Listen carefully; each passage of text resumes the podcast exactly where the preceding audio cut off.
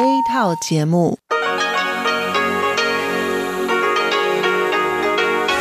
ที่นี่สถานีวิทยุเรดิโอไต้หวันอินเตอร์เนชันแนล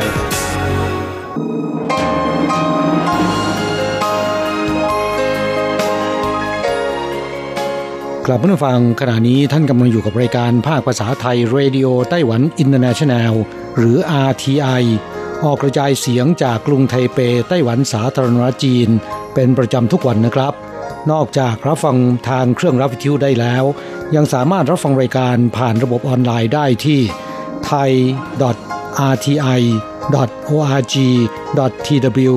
หรือที่ RTI Fanpage นะครับ ขอเชิญติดตามรับฟังรายการของเราได้ ตั้งแต่บัดนี้เป็นต้นไป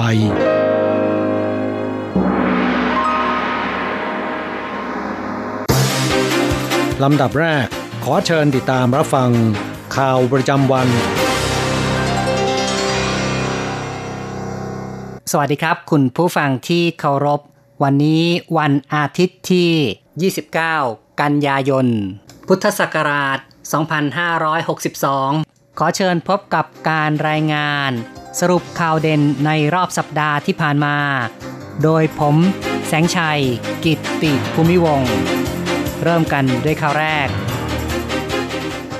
นายกรัฐมนตรีสูเจินชางรายงาน และตอบข้อซักถามที่สภานิติบัญญัติในวันที่ 27 ชี้ว่า ในช่วงนี้ ทีมรัฐบาลเร่งขับเคลื่อนเศรษฐกิจ ปกป้องกลุ่มอ่อนแอในสังคม ปกป้องประชาธิปไตย ปกป้องโรคระบาด ปกป้องอุตสาหกรรม ปรับนโยบายสอดคล้องตามคำต้องการของประชาชน ดูแลกลุ่มชนกว้างขวางขึ้น ขณะเดียวกัน เร่งพัฒนาอย่างทั่วถึง สร้างสิ่งสาธารณูปโภคให้แก่คนรุ่นหลัง ทำให้ประชาชนรู้สึกว่ารัฐบาลทำงานเป็น นายกรัฐมนตรีกล่าวว่า เศรษฐกิจไตรมาส 2 ปีนี้เติบโต 2.4%ดีกว่าเกาหลีใต้ ฮ่องกง และสิงคโปร์ดีที่สุดในสีเสือแห่งเอเชีย ขณะเดียวกันเดือนกรกฎาคม ครบกำหนด 1 ปี ของการไม่ฉีดวัคซีน โรคปากกระเท้าเปื่อยในสุกร ไต้หวันกำลังยื่นต่อองค์การอนามัยสัตว์โลก เพื่อเป็นเขตปลอดโรคโดยไม่มีการฉีดวัคซีน ดังนั้น หลังพฤษภาคมปีหน้าผลิตภัณฑ์เนื้อสุกรของไต้หวันจะสามารถส่งขายได้ทั่วโลก ต่อไปครับ แม้ว่าปีนี้ไต้หวันไม่ได้เข้าร่วมประชุม สมัชชาใหญ่องค์กรการบินพลเรือนร่วมประเทศ หรือว่า ICAO แต่ไต้หวันกับสหรัฐยังคงหารือทุยภาคีนอกรอบสหรัฐแสดงท่าทีสนับสนุนต่อไต้หวัน มีส่วนร่วม ICAO และยังได้ไปร่วมงานเลี้ยงค็อกเทลที่ผู้แทนไต้หวันจัดขึ้นที่มอนทรีออลด้วย ในการประชุมครั้งนี้สหรัฐได้ส่งผู้เชี่ยวชาญ ผู้แทนสำคัญระดับผู้อำนวยการสำนักไปร่วมประชุม เฉินเหวินอี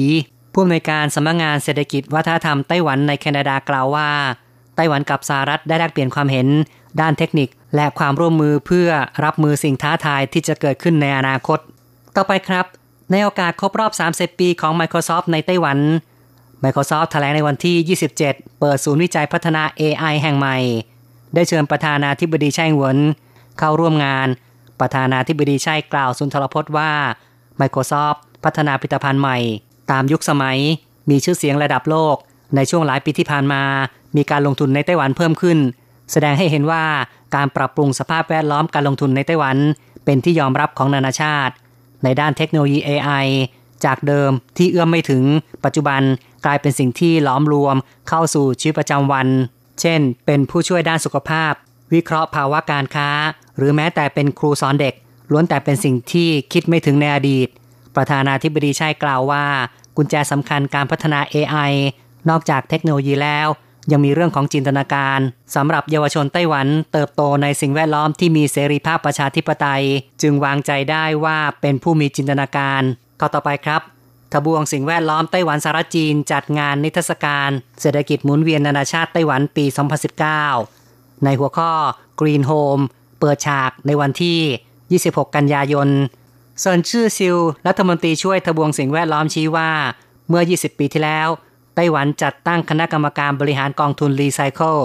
ผลักดันนโยบาย ลดปริมาณขยะแหล่งต้นตอ และการรีไซเคิลซึ่งอัตราการรีไซเคิลในไต้หวันปี 1998 อยู่ที่ 5.87%ถึงปี 2018 สัดส่วนเพิ่มขึ้นเป็น 53.28%ลดปริมาณการปล่อยก๊าซคาร์บอนไดออกไซด์มากถึง 1.86 ล้านตันต่อปี ไม่เพียงแต่ลดความสิ้นเปลืองทรัพยากร ยังทำให้ขยะกลายเป็นทองคำเป็นต้นแบบการรีไซเคิลของโลก ศูนย์วิจัยทดสอบยานยนต์ ARTC ของไต้หวัน ผู้นำทีมพันธมิตรยานยนต์ขับขี่อัตโนมัติ ผลักดันการวิจัยพัฒนา ยานยนต์ขับขี่อัตโนมัติ คันแรกของไต้หวัน เริ่มทดสอบรับส่งผู้โดยสารแล้ว ในวันที่ 24 ที่ผ่านมา ยานยนต์ดังกล่าว วิ่งระหว่างนิคมอุตสาหกรรมจางปิน ไปถึงพิพิธภัณฑ์สุขภาพบริษัทแบรนด์ เป็นต้น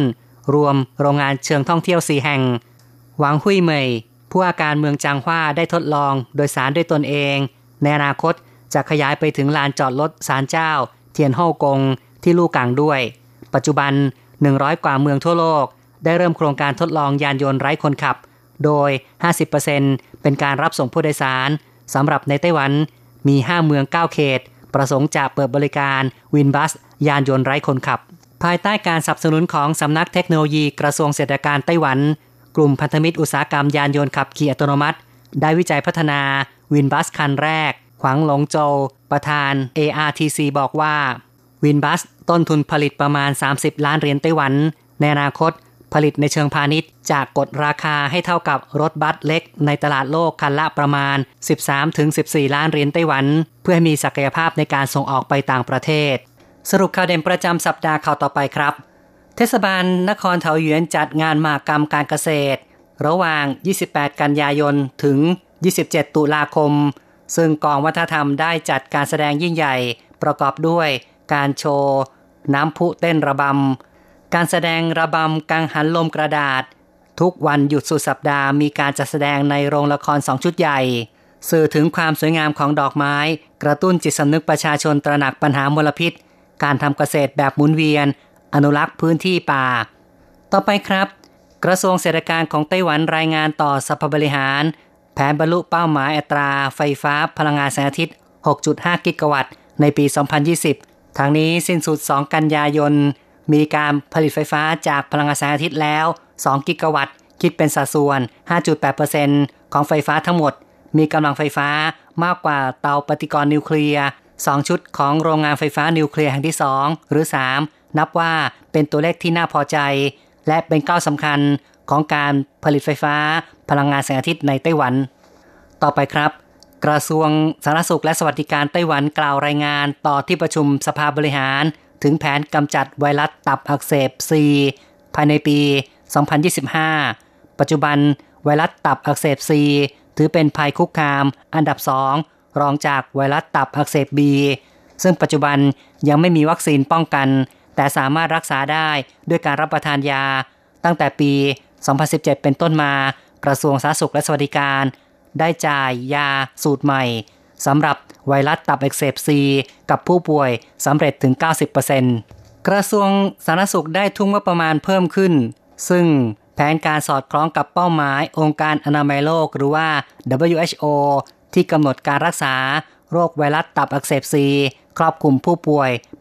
80%ภายในปี 2030 ต่อไปครับ เพื่อเผยแพร่ประชาสัมพันธ์หนังร่วมสมัยของไต้หวันในสหรัฐ สำนักงงานผู้แทนไต้หวันประจำสหรัฐ ได้จับมือกับสถานีโทรทัศน์มัชลัย นครนิวยอร์กเผยแพร่ หนังไต้หวัน ผลงานเด่น 5 ผู้กำกับจำนวน 5 เรื่องตั้งแต่เดือนตุลาคมเป็นต้นไป เปิดฉากด้วยหนังดังในอดีตที่สร้างความฮือฮาในไต้หวัน และทำเงินมหาศาลคือเคปนัมเบอร์เซเว่นหรือว่าหายเจ้าชีเฮาผลงานการกำกับของเว่ยเต๋อเซิง เพื่อให้ผู้ชมชาวอเมริกันได้สัมผัสหนัง และวัฒนธรรมของไต้หวัน ผ่านการฉายภาพยนตร์ ต่อไปครับเป็นเรื่องที่ชาวญี่ปุ่นชอบกระเป๋าสายรุ้งของไต้หวัน กระเป๋าสายรุ้งหรือถุงสายรุ้งเป็นสิ่งที่บรรดาอาม่าในไต้หวัน นิยมพกติดตัวไปจ่ายตลาด แต่ในสายตาของชาวญี่ปุ่น เปรียบได้กับกระเป๋าลุยวิตตองของไต้หวัน สีสันสลับลวดลายสายรุง้งมีความอ่อนนุ่มและกันน้ำได้ แถมเก็บง่ายอีกต่างหาก ดึงดูดนักท่องเที่ยวญี่ปุ่นและเกาหลีใต้ ต้องซื้อติดมือกลับบ้าน ต่อไปครับเป็นข่าวที่ว่าชาวไต้หวันขับแอลกอฮอล์ออกจากร่างกายได้น้อยที่สุด คุณหมอเจิ้งอีชินของไต้หวันเตือนว่า ชาวเอเชียส่วนใหญ่มีปัญหาเรื่องการขับแอลกอฮอล์ออกจากร่างกาย เมื่อดื่มสุราจะรู้สึกไม่สบายตัว การดื่มสุราเป็นอันตรายต่อสุขภาพ หากร่างกายไม่สามารถขับแอลกอฮอล์จะทำให้หน้าแดง หัวใจเต้นเร็ว ปวดหัว เวียนหัว อาเจียน ครึ่งหนึ่งของคอสุรา มักมีพันธุกรรมเช่นนี้ ชาวไต้หวัน 45-47%ขาดสารขับแอลกอฮอล์บุคคลเหล่านี้อาจรู้สึกไม่สบายเมื่อดื่มสุรา สถิติองค์การอนามัยโลกระบุว่า ในปี 2016 มีผู้เสียชีวิตจากการดื่มเหล้า 3 ล้านคน แต่มีเพียง 28.7%เสียชีวิตจากการดื่มแล้วขับ หรือทะเลาะวิวาทจากอาการเมา ส่วนใหญ่เสียชีวิตเพราะระบบทางเดินอาหาร ระบบทางเดินโลหิตหัวใจ หรือโรคมะเร็ง เพราะฉะนั้นจึงแนะนำว่าควรใช้น้ำชาหรือน้ำเปล่าแทนดื่มเหล้าข้อต่อไปครับ เข้าสู่ฤดูใบไม้ร่วงแล้ว แต่ยังมีการระบาดไข้เลือดออก ไต้หวันเข้าสู่ฤดูใบไม้ร่วง ช่วงเช้า หัวค่ำและกลางคืน อากาศเย็นลงอย่างชัดเจน แต่ไข้เลือดออกซึ่งเป็นโรคระบาดในช่วงฤดูร้อน ยังคงขยายวงกว้างต่อเนื่อง ซึ่งในสัปดาห์ที่ผ่านมาพบผู้ป่วยรายใหม่เพิ่มอีกหนึ่งราย ที่เขตต้าเหลียว นครเกาสงเป็นชายวัย 60 ปี ชอบเดินป่า ปีนเขา กองนาไมนครเกาสงเร่งส่งเจ้าหน้าที่ทำการฉีดพ่นยาตามปากทางเดินขึ้นเขา พร้อมเตือนประชาชนอย่าได้ชะล่าใจ ต้องระมัดระวังอย่าให้ยุงกัด อีกทั้งต้องทำลาย แหล่งเพาะพันยุงในละแวกที่อยู่อาศัย สัปดาห์ที่ผ่านมานะครับ มีการเผยโฉมเครื่องบินไอพ่นที่ไต้หวันผลิตเอง เครื่องบินฝึกไอพ่นรุ่นใหม่ที่ไต้หวันผลิตเอง เปิดเผยโฉม โดยประธานาธิบดีไช่หวน ผู้นำของไต้หวันสารจีน เป็นประธานในพิธีประจำการเครื่องบินฝึก ที่ฐานทัพอากาศนครไทจง ในวันที่ 24 กันยายน ประธานาธิบดีกล่าวว่า เครื่องบินฝึกไอพ่นรุ่นใหม่ลำนี้ เป็นประจักษ์พยานความก้าวหน้าสามประการของอุตสาหกรรมการบินและอวกาศของไต้หวัน ในด้านเทคโนโลยี การผลิต และบุคลากรรุ่นใหม่ อีกทั้งยังเป็นการเปิดประตูสู่ยุคแห่งการป้องกันประเทศโดยพึ่งพาตนเองของไต้หวันด้วย ต่อไปครับ Louisa Coffee เตรียมชิงความเป็นเจ้าแห่งร้านกาแฟในไต้หวันศึกชิงตำแหน่งเจ้าแห่งร้านกาแฟในไต้หวันระหว่างสตาร์บัคแบรนด์ดังระดับโลก กับ Louisa Coffee แบรนด์ท้องถิ่นของไต้หวัน เกิดขึ้นจากการที่ชาวโซเชียลไต้หวัน ถกเถียงเกี่ยวกับเรื่องนี้ในช่วงหลายวันที่ผ่านมา จากข้อมูลพบว่าหากเทียบจำนวนร้าน สาขา Louisa Coffee คว้าแชมป์ไปครองจากจำนวนสาขามากถึง 470 แห่งนำหน้าสตาร์บัคซึ่งมี 424 สาขา สิ้นสุดในปี 2561 โดย 119 สาขาอยู่ในกรุงไทเป ตามด้วยร้าน 85 องศา C มีสาขาประมาณ 400 แห่ง ต่อไปครับอานิสงส์จาก food delivery ทำให้ธุรกิจอาหารและเครื่องดื่มไต้หวันทำลายสถิติสูงสุดเป็นประวัติการณ์ แอปพลิเคชันสั่งอาหาร food delivery ได้รับความนิยมอย่างมากในไต้หวัน ส่งผลให้การประกอบธุรกิจอาหารและเครื่องดื่ม ประจำเดือนสิงหาคมทำลายสถิติสูงเป็นประวัติการณ์ กระทรวงเศรษฐการของไต้หวัน รายงานสถิติ ธุรกิจค้าส่งอาหารและเครื่องดื่ม ประจำเดือนสิงหาคม พบว่า ธุรกิจอาหารเครื่องดื่ม ผลประกอบการสูงถึง 72,200 ล้านเหรียญไต้หวัน เติบโต 5.7%และในช่วง 8 เดือนแรกปีนี้ เพิ่มขึ้น 5%เทียบกับระยะเดียวกันของปีที่แล้ว สาเหตุเนื่องจากต้นเดือนสิงหาคม เป็นช่วงปิดเทอมภาคฤดูร้อน อีกทั้งมีเทศกาลสำคัญ เช่น วันพ่อแห่งชาติ วันแห่งความรักของชาวจีน นอกจากนี้ความนิยมของผู้บริโภค ในการเรียกใช้ธุรกิจจัดส่งอาหารถึงที่พัก ผ่านแอปพลิเคชัน เป็นสาเหตุอีกประการหนึ่งที่กระตุ้นให้ผลประกอบการ ธุรกิจอาหารและเครื่องดื่ม เพิ่มขึ้นอย่างมาก ต่อไปครับ ทบวงสิ่งแวดล้อมของไต้หวันแถลงในวันที่ 23 นับจากปีหน้าเป็นต้นไป จะเริ่มใช้มาตรการ หยุดใช้มอเตอร์ไซค์เก่าเปลี่ยนมาใช้คันใหม่ โดยมอเตอร์ไซค์เก่าอายุการใช้งานเกินกว่า 13 ปีขึ้นไป หรือเป็นมอเตอร์ไซค์รุ่นที่ 1-4สามารถเปลี่ยนซื้อมอเตอร์ไซค์ไฟฟ้า หรือมอเตอร์ไซค์ใช้น้ำมันเชื้อเพลิง การปล่อยมลภาวะสอดคล้องมาตรฐานรุ่นที่ 7 จะได้รับเงินอุดหนุนสูงสุดคันละ 5,000 เหรียญไต้หวัน คาดว่าสิงมอเตอร์ไซค์ในไต้หวัน จะได้รับประโยชน์ประมาณ 8 ล้านราย คุณผู้ฟังครับการรายงานสรุปข่าวเด่นประจำสัปดาห์จบลงแล้ว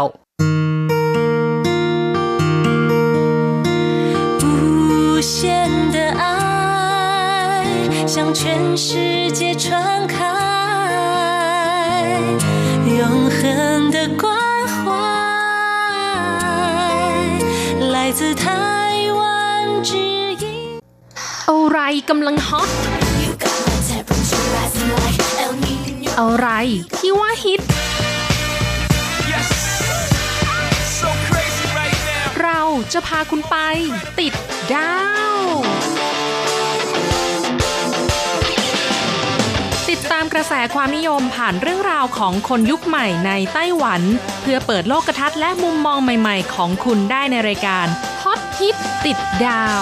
สวัสดีค่ะ ขอต้อนรับคุณผู้ฟังเข้าสู่รายการฮอตฮิตติดดาว กับดิฉันดีเจอันโกกการจยากริชยาคมค่ะเรื่องราวที่จะพาคุณผู้ฟังไปติดดาวในสัปดาห์นี้ มีความเกี่ยวเนื่องจากเมื่อสัปดาห์ที่แล้วนะคะ คุณผู้ฟังคงจะทราบกันแล้วนะคะว่าธุรกิจส่งอาหาร Delivery กำลังบูมมากในปัจจุบันนี้ และชาวไต้หวันเองก็นิยมใช้บริการสั่งอาหารจากแอปพลิเคชันให้มาส่งถึงที่ค่ะ ไม่ว่าจะมาส่งที่บ้านหรือว่าส่งที่ทำงานก็สะดวกสุดๆ แอปพลิเคชันส่งอาหารที่ได้รับความนิยมในไต้หวันนะคะ ก็อย่างเช่น Food Panda Uber Eats ทำให้มีอาชีพฮอตฮิตขึ้นมาค่ะ นั่นก็คืออาชีพพนักงานส่งอาหาร หรือที่ภาษาจีนเรียกว่า外送員ทำหน้าที่ขี่มอเตอร์ไซค์ไปรับอาหารจากร้านอาหารนะคะ แล้วก็นำไปส่งถึงมือลูกค้าที่เป็นผู้ใช้งานแอปพลิเคชันค่ะ บางคนเลือกที่จะทำอาชีพส่งอาหารเป็นอาชีพเสริมนะคะ บางคนถึงขั้นทำเป็นอาชีพหลัก ซึ่งก็มีผู้มาตั้งกระทู้พูดคุยแสดงความคิดเห็นและแลกเปลี่ยนประสบการณ์ ในบอร์ดชื่อดังของไต้หวันนะคะ ที่เรียกว่า PTT ซึ่งก็เปรียบเสมือนบอร์ดพันทิปในเมืองไทยนั่นเอง กระทู้ที่น่าสนใจนะคะก็มีการตั้งขึ้นมาอย่างเช่นว่าพนักงานส่งอาหารของแอปพลิเคชัน Food Panda มีเงินเดือนแสนกว่าจริงหรือเปล่า ซึ่งผู้ตั้งกระทู้นะคะเขาก็เล่าว่าเมื่อไม่กี่วันก่อนเนี่ยได้กดส่งอาหารจาก Food Panda มา แล้วก็มีโอกาสได้พูดคุยกับพนักงานส่งอาหาร วิ่งงานแต่ละรอบเนี่ยได้เงินสักเท่าไหร่กัน ปรากฏว่าเขาก็บอกว่าอืมแต่ละเดือนเนี่ยมันก็ไม่แน่ไม่นอนนะ ไม่เท่ากัน แต่อย่างเมื่อเดือนที่แล้วเนี่ยได้เงินจากการส่งอาหาร1นึ่งแสนกว่าเหรียญไต้หวันเลย ผู้ตั้งกระทู้ก็บอกว่า พอได้ยินแบบนี้ก็รู้สึกช็อกนะคะตกใจว่าหูยอะไรกันแค่ขี่มอเตอร์ไซค์รับส่งอาหารเนี่ยได้เงินเดือนเป็นแสนเลย ไม่รู้ว่าโมหรือเปล่านะคะก็เลยลองมาตั้งกระทู้ถามเพื่อนๆชาวเน็ตดู ซึ่งก็มีหลายคอมเมนต์ที่มาแบ่งปันประสบการณ์ของตัวเอง เช่น ถ้าจะได้1นึ่งแสนเนี่ยเฉลี่ยวันหนึ่งต้องวิ่งได้ 24 รอบ ซึ่งจะทำได้ถึงขนาดนั้นเนี่ยต้องโคตรเทพเลย หรือไม่ก็เป็นประเภทที่ว่าเป็นร้านเครื่องดื่มที่อยู่ในบริเวณใกล้เคียง แล้วก็มีรายการที่ต้องส่งอยู่เป็นประจำเมื่ออย่างนั้นการจะได้ปริมาณงานที่เยอะขนาดนั้นเนี่ยเป็นอะไรที่ยากมาก โดยเฉพาะการส่งอาหารที่เป็นมื้ออาหารนะคะ ไม่ใช่พวกเครื่องดื่มที่ทำเสร็จเร็ว แล้วก็มีคอมเมนต์อื่นๆ อย่างเช่นว่า โดยทั่วไปแล้วรายรับเฉลี่ยต่อเดือนก็จะอยู่ที่ประมาณ 60,000 เหรียญไต้หวัน แต่ถ้าเป็นช่วงไฮซีซันหรือว่าตัวเองมีความขยันวิ่งรับงาน ไม่รู้จักเหน็ดจักเหนื่อยนะ ก็มีโอกาสที่จะทำรายได้ถึงเดือนละแสนกว่า เป็นอะไรที่ถือว่าถ่อมตัวและ ก็คือมันทำได้ บางคอมเมนต์ก็บอกว่าเขาไม่ได้โม้หรอก เมื่อก่อนผมเองอะก็เคยวิ่งรับงานให้ Uber Eats นะ ถ้าเป็นคนที่ชำนาญเส้นทางแล้วก็สามารถหาเงินได้เยอะเลยล่ะ แล้วก็มีคอมเมนต์หนึ่งนะคะที่น่าสนใจมาก เพราะเขานำตารางแบบ Excel มาแสดงให้เห็นเลยค่ะว่า ตัวเขาเองทำรายได้ได้ถึง 19,922 เหรียญไต้หวันนะคะ เมื่อเดือนธันวาคมปีที่แล้ว โดยมีรายละเอียดถี่ยิบเลย เป็นการวิ่งในไทเป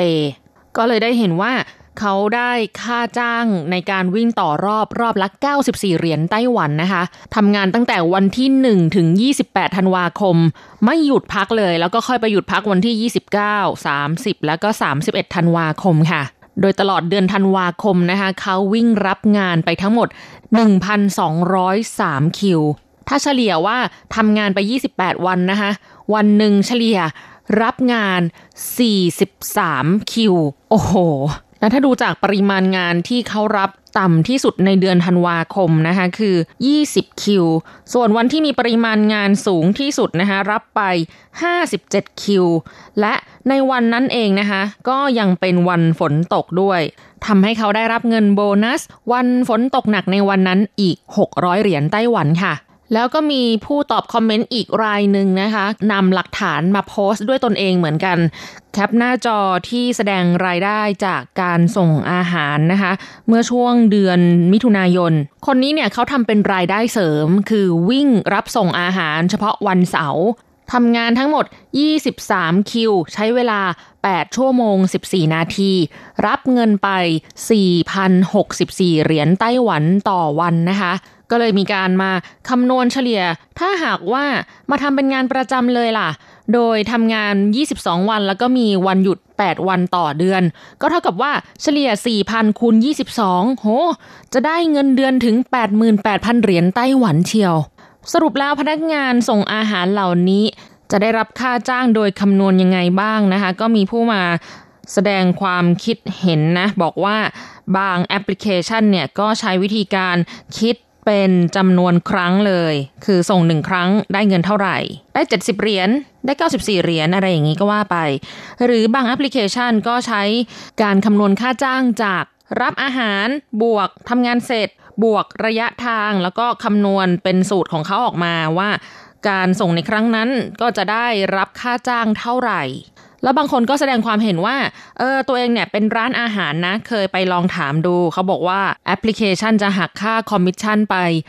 33%ส่วนคอมเมนต์ในแง่มุมอื่นนะคะ ที่มาตอบแสดงความคิดเห็นก็อย่างเช่นว่า รายได้พวกนี้มันก็ไม่ได้เต็มๆซะทีเดียวนะ ยังมีต้องไปหักค่าน้ำมัน ค่าบำรุงรักษารถ ค่าปรับใบสั่ง ค่าโทรศัพท์อีกบางคนบอกว่าทำงานนี้เนี่ยโอ้โหปีหนึ่งอะต้องเปลี่ยนมอเตอร์ไซค์เลยคันหนึ่งเพราะว่ามันใช้งานหนักมาก แล้วก็บางคนบอกว่า ถ้ามาลองคำนวณแบบหารจำนวนชั่วโมงที่ทำงานดูสิโอ้โหมันได้เท่าไหร่กันเชียว บางคนก็บอกว่าเนี่ยต้องเสียค่าน้ำมันค่าบำรุงรักษารถเนี่ยหักไปเลยก่อน 30,000 ต่อเดือน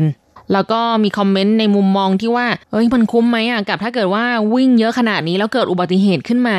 บริษัทก็ไม่รับผิดชอบนะจ๊ะ ต้องรับผิดชอบด้วยตัวเอง ชาวเน็ตหลาย ๆ คนนะคะมาดูในเรื่องของรายได้จาก การวิ่งรับส่งอาหาร Delivery แบบนี้แล้วนะ จะมีรายรับต่อเดือนถึง 1 0 0 0 0แสนเหรียญไต้หวันได้ ต้องวิ่งวันละ 40 รอบ โอ้โห แล้วถ้าเกิดว่าทั้งวันน่ะเป็นวันที่มีฝนมีลมพายุ ก็ยังต้องทำอีกเหรอ มันคุ้มไหมเนี่ย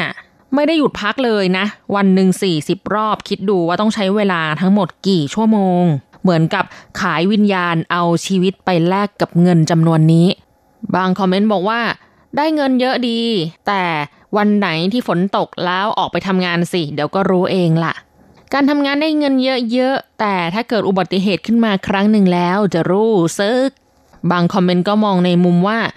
ต้องระมัดระวังเรื่องความปลอดภัยด้วย เพราะการทำงานแบบนี้มันไม่มีการประกันภัยแรงงานนะ หลังจากที่ฟังคอมเมนต์เหล่านี้แล้วนะคะ เรามาลองฟังประสบการณ์จากผู้ที่ทำงานเป็นพนักงานส่งอาหารของแอปพลิเคชัน Food Panda เขามีชื่อว่าอาเจียนะคะ ขณะที่ให้สัมภาษณ์กับผู้สื่อข่าวนะคะ ก็เป็นเวลาหลังเลิกงานหมาดๆของเขา4ทุ่ม40 นาที หลังจากที่ผ่านการส่งอาหารมาตลอดทั้งวัน ยังไม่ได้กินข้าวเย็นเลย อาหารมื้อดึกของเขานะคะหวานชันของเขาก็เลยกินเป็นผักค่ะสำหรับงานประเภทนี้เนี่ยสิ่งที่เป็นจุดดึงดูดใจและรู้สึกว่ามันยุติธรรมนั่นก็คือ ใช้เวลาไปมากเท่าไหร่ คุณก็จะได้รับเงินกลับมามากเท่านั้น ส่วนเรื่องข่าวว่าการทำงานส่งอาหาร Delivery สามารถมีรายได้สูงถึง 1 0 0 0 0แสนเหรียญต่อเดือน อาเจียมองว่าเป็นสิ่งที่บริษัทแอปพลิเคชันตั้งใจปล่อยข่าวออกมาค่ะ เพราะว่าพนักงงานส่งอาหารเองอะคงไม่โง่ขนาดที่ว่า จะออกมาเป่าประกาศพูดมากว่า ได้เงินดี กลายเป็นคนแห่กันเข้ามาแย่งอาชีพ แย่งงาน แย่งออเดอร์รับงาน เป็นเพราะบริษัทอยากได้พนักงงานส่งอาหารเยอะๆต่างหากล่ะ ก็เลยทำให้หลังจากคนแห่กันเข้ามาเป็นพนักงานส่งอาหาร แต่ละคนที่ทำงานมาก่อนหน้าเนี่ยจำนวนใบงานลดลงหนึ่งในสามเลย แล้วสิ่งที่ทำให้อาเจียปวดประสาทมากๆนะคะ ก็คือแต่ละคนเนี่ยพอรู้ข่าวก็ชอบมาถามว่าเฮ้ยได้เงินเดือนเป็นแสนจริงเหรอ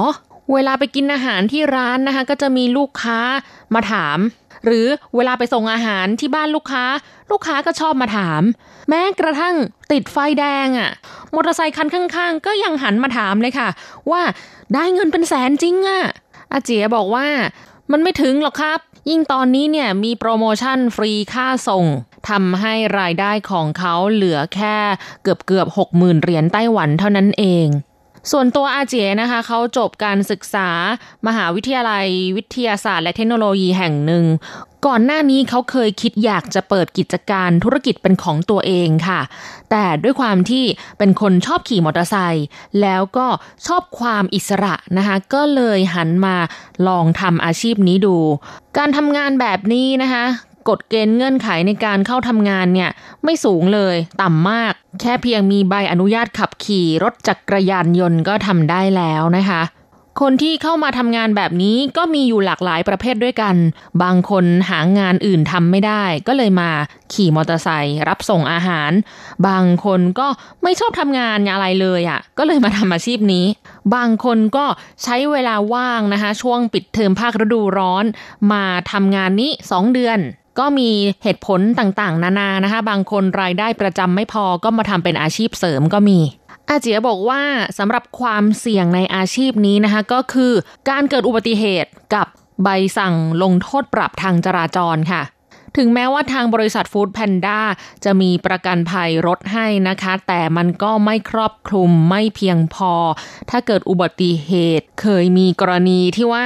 พนักงานส่งอาหารเนี่ยนะคะ ขับรถชนกับรถซูเปอร์คาร์ค่ะ ต้องชดใช้ค่าเสียหาย 3 ล้านกว่าเหรียญไต้หวันค่ะ ถึงมีรายได้ต่อเดือนเป็นแสนก็เหมือนจะไม่คุ้มนะคะ อันนี้ก็ต้องไปเลือกทำประกันของตัวเองให้ดีจ่ายเพิ่มขึ้น เพราะว่าประกันของบริษัทนั้นมันไม่พอสุดท้ายนะคะ อาเจียบอกกับผู้สื่อข่าวว่า เวลาที่ไม่มี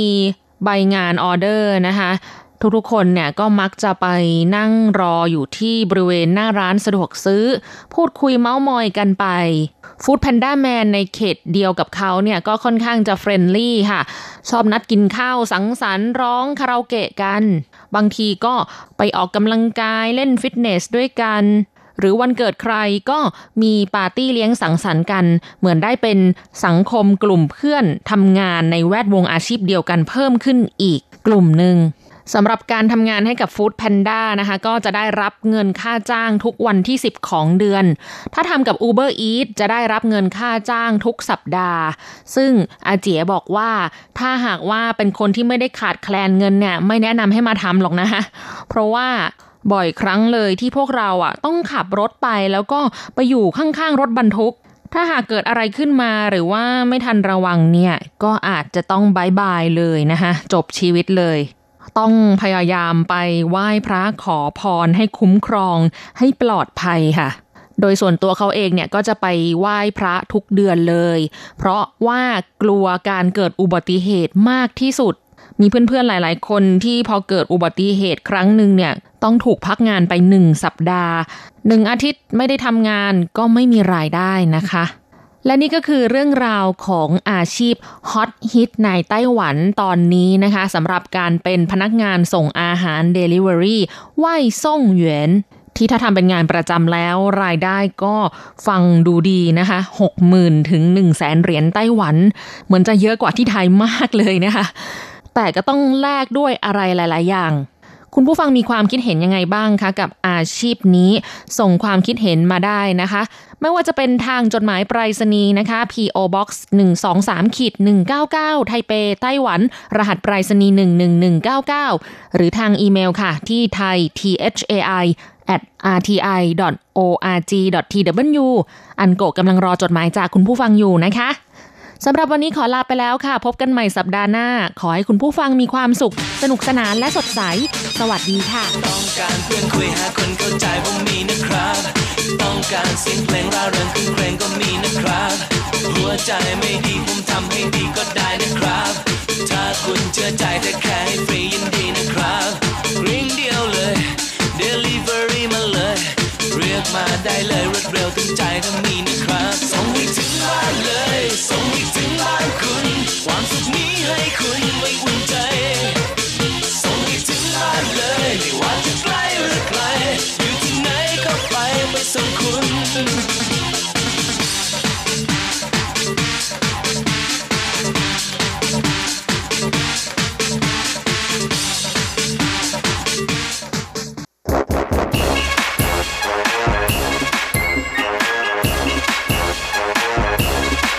ยโยโยโยโยกากาขาเมาทั้งหลายล้อมวงกันเข้ามาได้เวลามาสนุกกันอีกแล้ว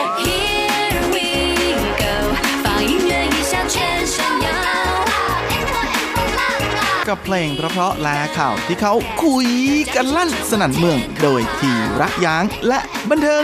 .com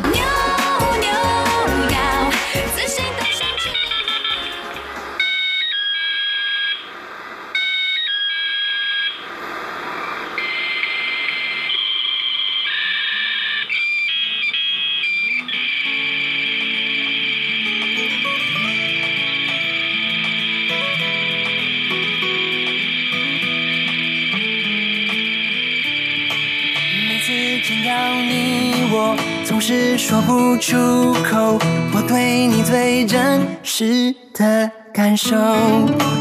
每次见到我，你总是装不在意，我想我已看穿你的心。Girl，我想我们都在爱里僵持，表面筑起一道墙，心里却不停想念着彼此。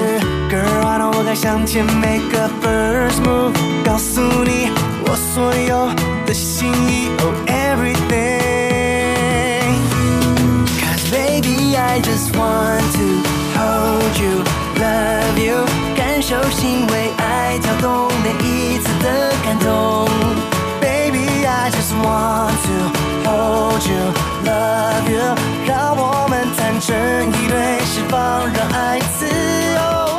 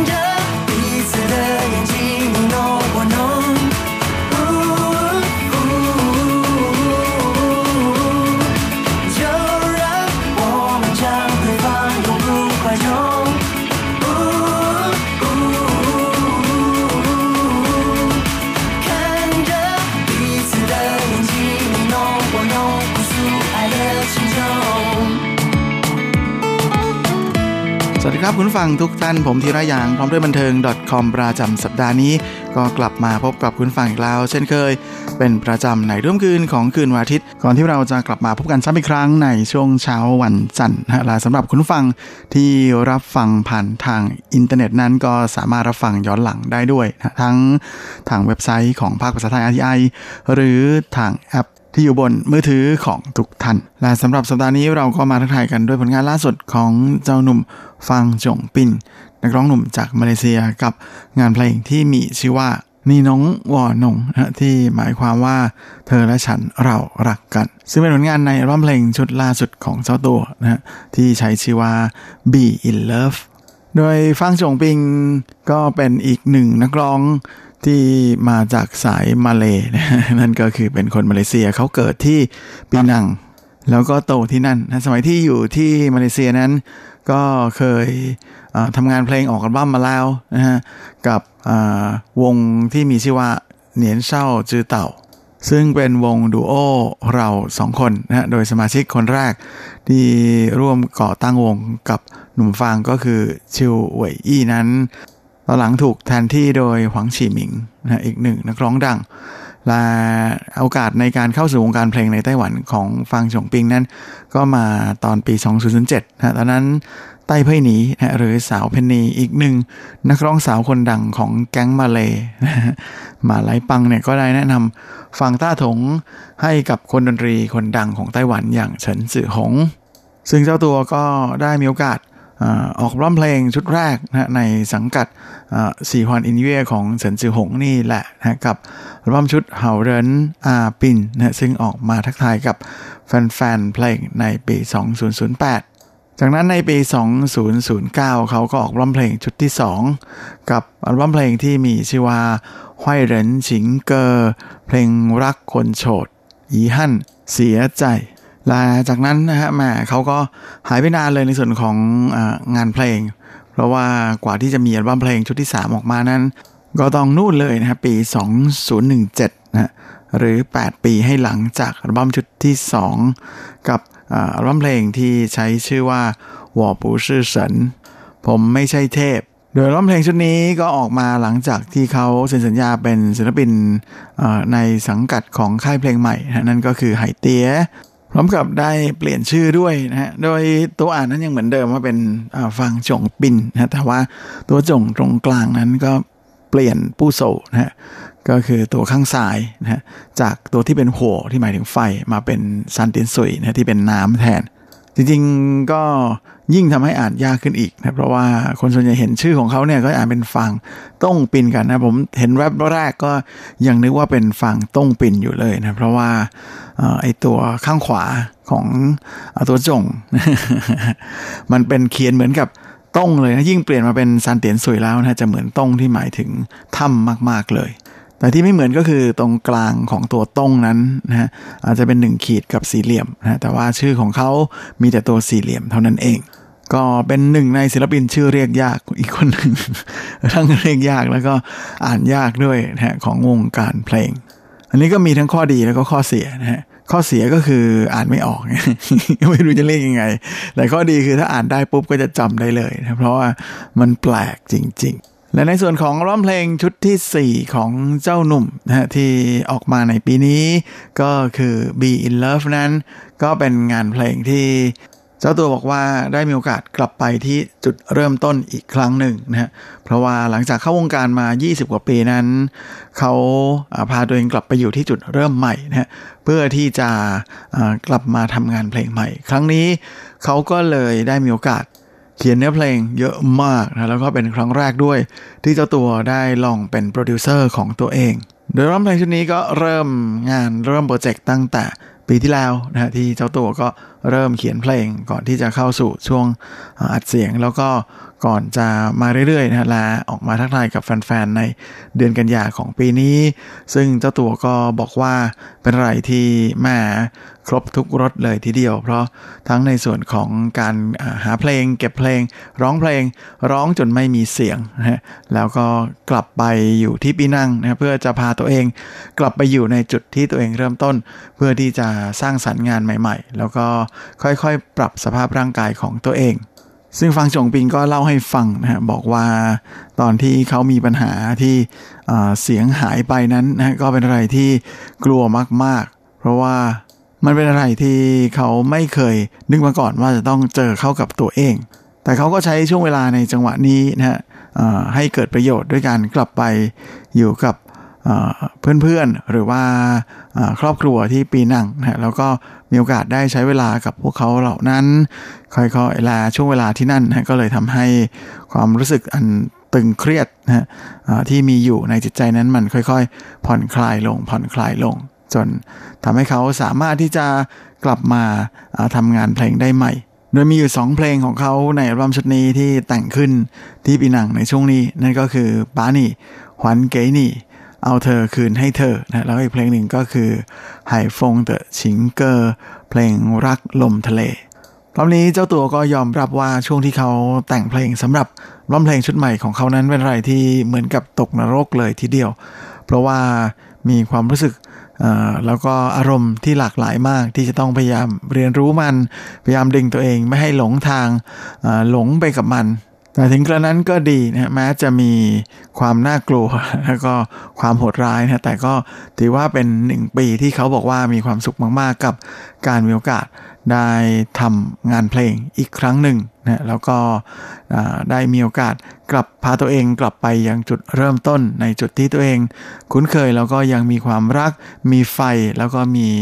อุดมคติที่เกี่ยวข้องกับการทำงานเพลงอยู่อย่างเปี่ยมล้น ซึ่งเจ้าตัวก็บอกเลยนะว่าในทันทีที่ได้ส่ง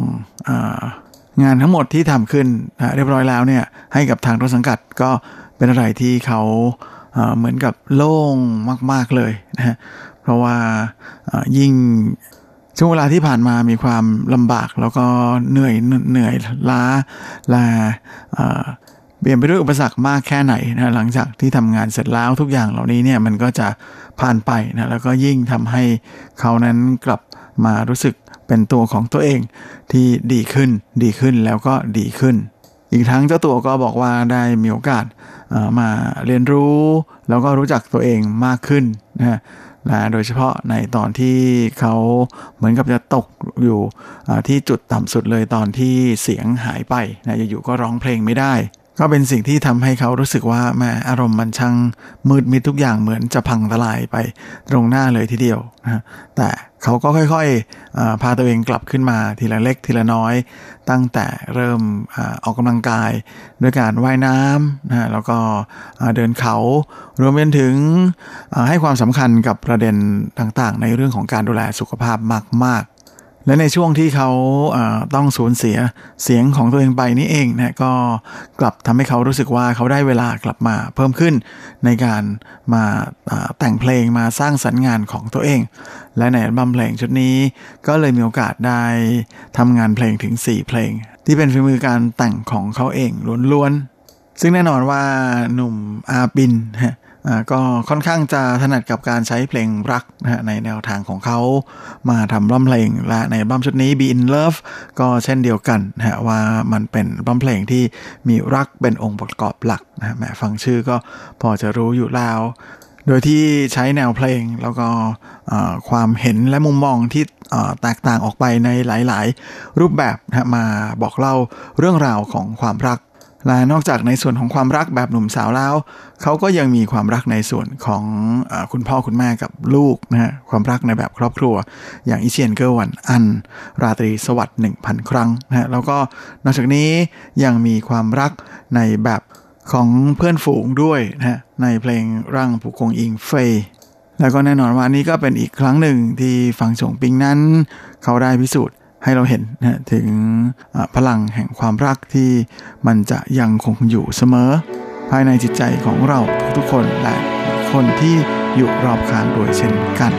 หลังจากนี้เราก็มาพักฟังเพลงกันสักครู่นะผมก็ขอเลือกยออีกหนึ่งผลงานของฟังชงปิงนะกับร้องเพลงชุดนี้มาฝากในงานเพลงที่มีชื่อว่าสือกวางจีชีเครื่องย้อนเวลา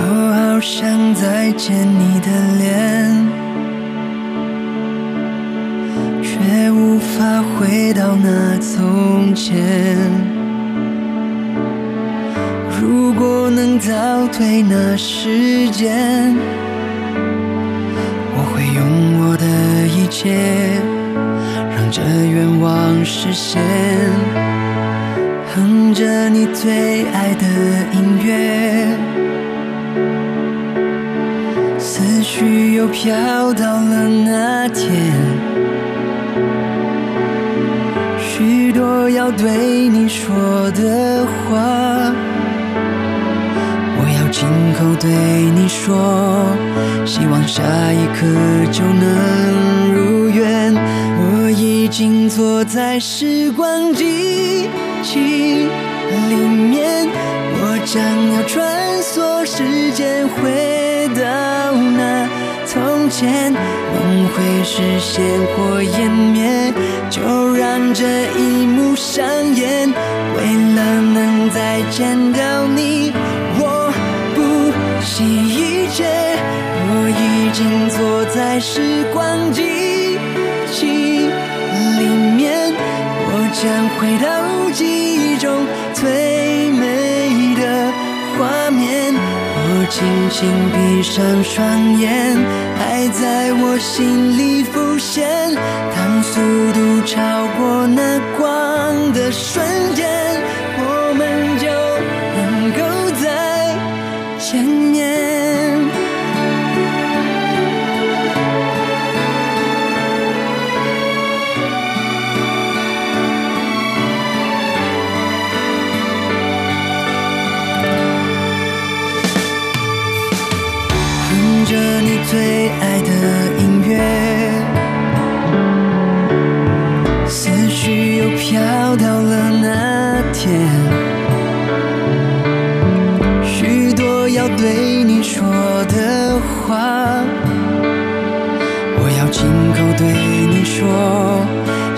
下一刻就能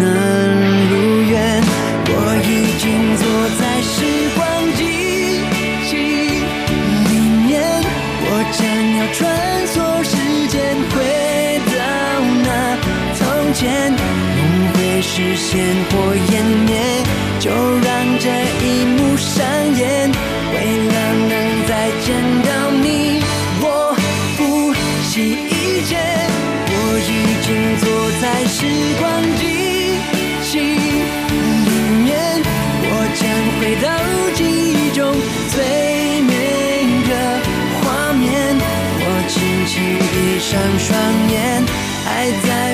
心里浮现。当速度超过那光的瞬间，我们就能够再见面。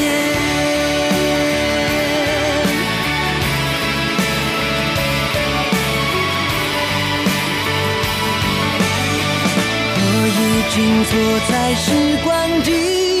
器里面，我将要穿梭时间，回到那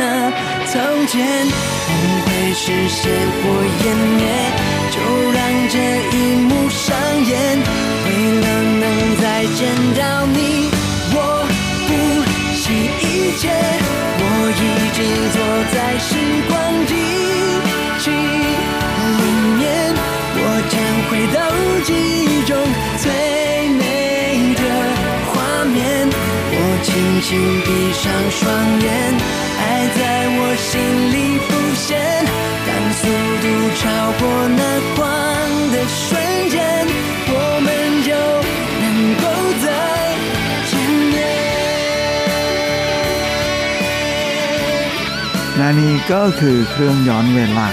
时光机器หรือ Time Machine อีกหนึ่งผลงานของฟังฉงปิ่นนะครับร้องเพลงชุดล่าสุดของเขา Be in Love และที่นี้เราก็มาเข้าสู่ช่วงท้ายของรายการวันนี้กันกับข่าวคราว ความเคลื่อนไหวที่น่าสนใจในรวมถึงในช่วงของซุปซิป .com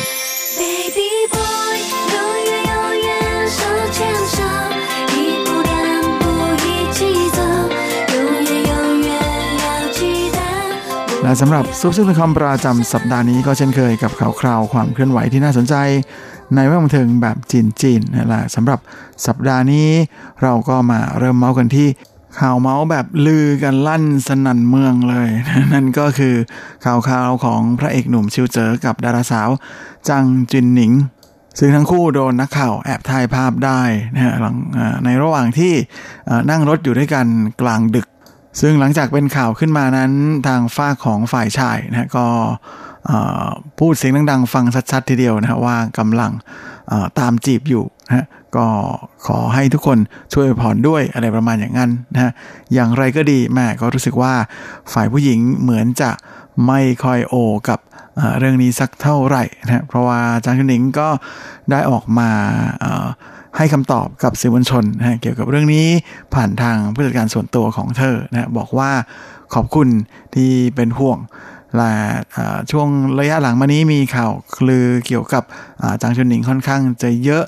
ก็เป็นอะไรที่ทำให้ทุกฝ่ายนั้นเกิดความสับสนก็ต้องขออภัยด้วย โดยตอนนี้จางจุนหนิงยังคงให้ความสำคัญกับการทำงานเป็นหลัก ส่วนเรื่องอื่นนั้นก็เชื่อว่าในอนาคตก็น่าจะมีอะไรดีๆเกิดขึ้นอย่างแน่นอน แต่ก็ก็เป็นคำตอบแบบไม่ตอบ อย่างไรก็ดี ก็มีคนบอกว่าอันนี้ก็เป็นการปฏิเสธแบบไกลๆหรือเปล่านะเพราะว่าฝ่ายชายนั้น หลังจากที่ยอมรับกับผู้สื่อข่าวนะว่าตามจีบอยู่นั้น ก็มีผู้สื่อข่าวถามด้วยว่าอยากจะจีบแบบประเภทว่าขอแต่งงานด้วยเลยอะไรอย่างนั้นหรือเปล่านะเขาก็บอกว่าอยากให้เป็นอย่างนั้นอยู่เหมือนกันอะไรประมาณนั้นนะแม่ ตอนนี้ก็เลยเมาส์กันสนุกทีเดียวนะโดยทั้งคู่ก็ถือเป็นดาราไต้หวันที่มีชื่อเสียงอาพอสมควรแล้วก็ดังโด่งดังมากเลยทีเดียวที่เมืองจีน ซึ่งก็แน่นอนนะฮะว่าข่าวที่เกิดขึ้นนี้ก็ทำให้ชื่อของจางชุนหนิงยิ่งดังขึ้นไปอีกนะฮะ โดยปัจจุบันนั้นฝ่ายหญิงจะมีชื่อเสียงมากกว่าฝ่ายชายนะ แต่ก็ดังทั้งคู่แหละ โดยชาวเน็ตส่วนใหญ่ก็ออกมาให้ความเห็นหลังจากที่แม่ทั้งสองฝ่ายออกมาอาตอบ กับนักข่าวแล้วนะฮะว่า งานนี้สงสัยชิวเจออาจจะแฮวได้เหมือนกันจริงๆแล้วชาวเน็ตส่วนใหญ่ก็อาจจะขัดหูขัดตากับชิวเจออยู่เหมือนกัน เพราะที่ผ่านมาเขาเคยแอบคบเป็นแฟนอยู่กับถังเย็นนะฮะแต่ว่าเจ้าตัวไม่เคยยอมรับ นะก่อนที่สุดท้ายาจะมีมือที่ 3 ก็คือสาวหลี่อีเฟินนะเข้ามาามั่วอ,อีพันพัวพันกันเป็นอีลุงตุงนางเลย จนทำให้แฟนๆของอถังเย็นนั้นมาออกมาด่าชิวเจอทีเดียวนะซึ่งนี่ก็เป็นอีกหนึ่งเรื่องที่ทำให้ชิวเจอนั้นยังคงมีอะไรติดติดขัดขัดอยู่นะกับอาชีพนักแสดงของเขาที่เมืองจีน อย่างไรก็ดี ในฝ้าของฝ่ายหญิงเองนะฮะสาวเจ้าก็ไม่เบาเลยเหมือนกันนะฮะเพราะว่าเธอขึ้นชื่ออยู่แล้วเรื่องของความปากหนักและไม่ค่อยจะยอมรับเรื่องแฟนสักเท่าไหร่นะฮะโดยที่ผ่านมามีแค่คนเดียวที่เธอยอมรับว่าเป็นแฟนนั่นก็คือหวังไคเว่ยนะฮะที่เป็นซีอีโอของบริษัทไฮเทค นะฮะซึ่งตอนนั้นก็เกือบจะแต่งงานเลยทีเดียวนะฮะแต่ก็ไม่รู้ว่าเกิดอะไรขึ้นนะฮะก่อนที่คนอื่นๆที่เคยมีข่าวกับจางชุนหนิงหลายคนนะฮะทั้งชิวเจียไข่นะฮะรวมไปถึงหนิวเฉิงเจอนะฮะหวังฉวนอี แล้วก็เซายู่ถิง รวมไปถึงเหอรุ่นตรงนั้น ก็เป็นอะไรที่ฝ่ายผู้หญิงไม่เคยออกมายอมรับแบบจริง ๆ เลยนะฮะหรือแม้แต่ อย่างจางฮั่นที่เป็นดาราจีนก็เหมือนกันนะฮะและแม้ว่าเธอจะเคยโดนปาปารัสซี่ถ่ายภาพได้ ตอนที่มีโมเมนต์หวานๆกับนักแข่งรถคนดังอย่างลียงเต๋อนะฮะเจ้าตัวก็ยังไม่ยอมรับเลยเหมือนกันนะฮะโดยก่อนหน้านี้เจ้าตัวก็เคยบอกเอาไว้แล้วเหมือนกันนะฮะว่าอ่าเคยให้สัมภาษณ์เอาไว้เหมือนกันว่าสำหรับเธอแล้วเรื่องของความรักนั้นเธอค่อนข้างจะหัวโบราณนิดๆนะฮะ แต่ก็ด้วยความที่ไม่อยากให้ทุกคนเข้าใจผิดนะแล้วก็ไม่อยากจะให้คนอื่น ก็เข้าใจเธอผิดตัวเธอผิดจนเหมือนกับว่าจะเข้ามาแอบรักเธอจริง ๆ อะไรประมาณอย่างนั้นนะฮะเพราะเธอรู้สึกว่าพอถึงเวลาที่มันจะต้องแยกถากแยกทางกันแล้วเนี่ยมันก็มันเป็นอะไรที่แหมค่อนข้างจะกันกล้าถึงมองหน้ากันไม่ได้ไม่ไม่ติดเลย รอบนี้เจ้าตัวก็เคยให้สัมภาษณ์ถึงเรื่องของตอนที่มีความรักเหมือนกันนะครับว่า ไม่ใช่ว่าเธอไม่เห็นด้วยที่จะเปิดเผยเรื่องราวของความรักแต่ หลายๆอย่างนั้นเธออยากจะเก็บให้เป็นเรื่องส่วนตัวมากกว่า ซึ่งนี้ก็เลยทำให้มีสื่อหลายคนนะฮะเขาก็ย้อนนึกถึงตอนที่มีข่าวว่าเธอคบกับหนุ่มเจ้ายู่ถิงอยู่ตอนนั้นก็คบเป็นแฟนกัน 3 ปีเลยทีเดียวแต่ เธอไม่เคยออกมายอมรับนะฮะแล้วก็รู้สึกว่าฝ้าของฝ่ายผู้ชายนั้นอยาก ที่จะประกาศข่าวนี้นะฮะแต่ว่าสาวเจ้าไม่ยอมอาสุดท้ายก็เลยต้องจบด้วยการแยกทางนะฮะในขณะที่เจ้ายูถิงเองก็ไปมีแฟนเป็นดาราสาวชาวจีนนะฮะก็คือเกาเยนเยนที่แต่งงานกันไปเรียบร้อยแล้วนั่นเองนะฮะส่วนสาวเจ้าฝ้าของจางชินหนิงทุกวันนี้ก็ยังคงไม่ยอมรับว่ามีแฟนนะถือถือว่าเป็นโสดก็แล้วกัน อันนี้ก็คงจะต้องลุ้นกันยาวๆนะฮะว่าฝากของเจ้าหนุ่มจะกินแห้วหรือจะสมหวังกันแน่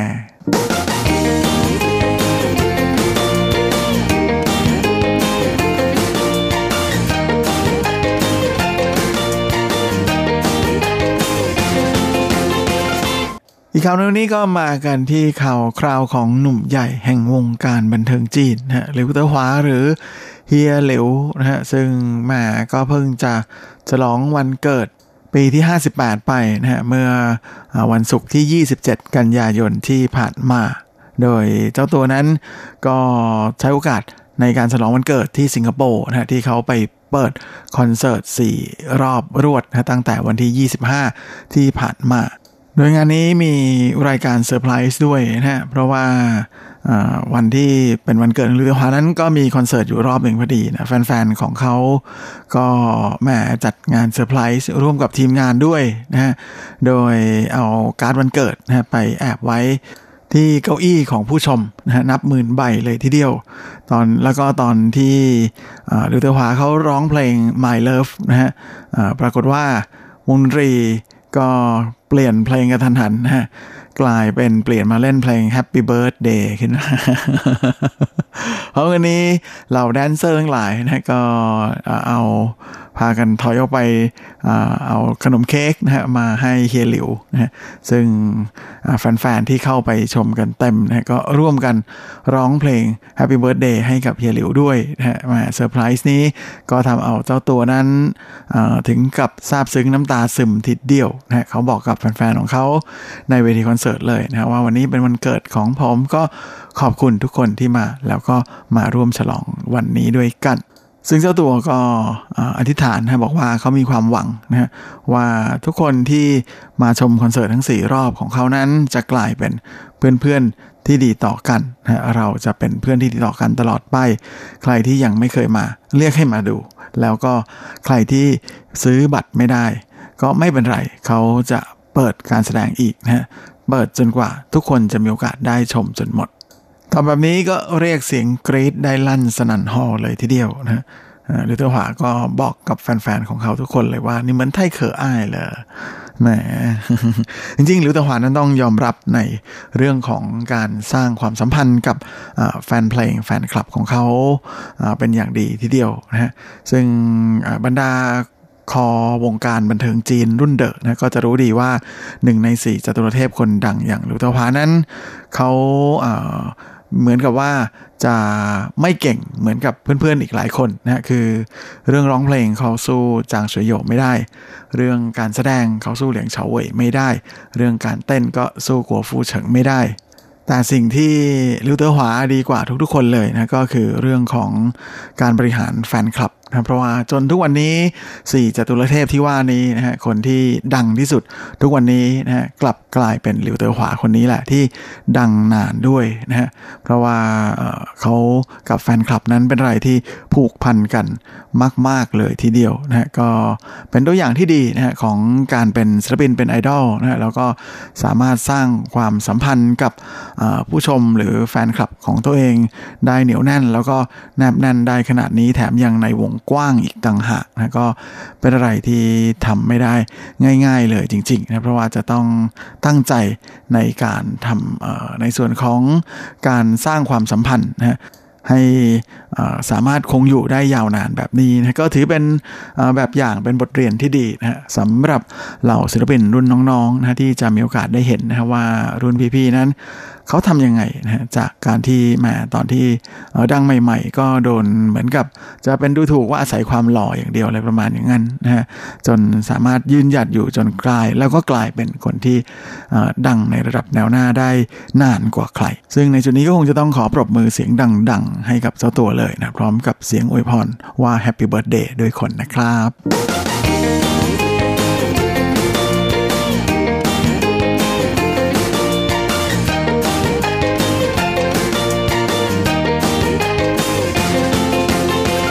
และเวลาของรายการสัปดาห์นี้ก็หมดลงอีกแล้ว ผมก็คงจะต้องขอตัว ขอลาไปก่อนด้วยเวลาเพียงเท่านี้เอาไว้เราค่อยกลับมาพบกันอีกครั้งอาทิตย์หน้าเช่นเคย ในวันและเวลาเดียวกันนี้สำหรับวันนี้ขอให้ทุกท่านโชคดี มีความสุขสุขภาพแข็งแรงกันทุกนาทุกคนเฮ้งๆ และสวัสดีครับ 无限的爱向全世界传开，